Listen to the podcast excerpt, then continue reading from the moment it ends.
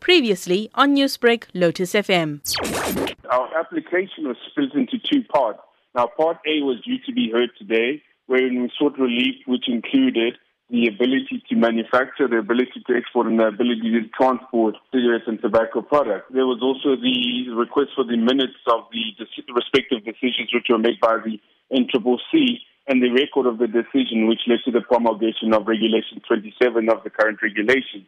Now, there have been concessions in as far as all of that is concerned, and there is no longer a need to proceed in as far as Part A of our application. We are, however, still proceeding now with, with Part B of our application, given the concessions made in Part A, and we will be utilizing the record which government has um, agreed to give us in as far as the decision to promulgate Regulation 27 of the current regulations as they stand.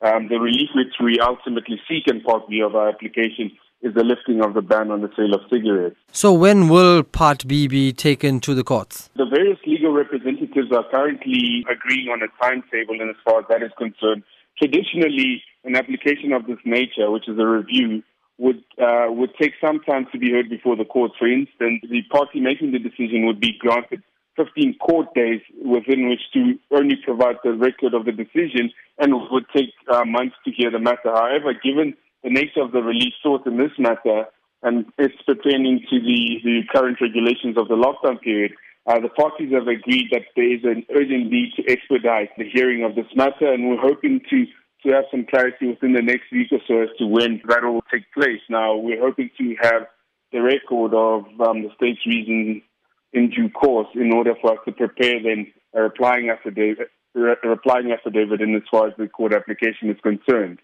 Newsbreak, Lotus FM, powered by SABC News.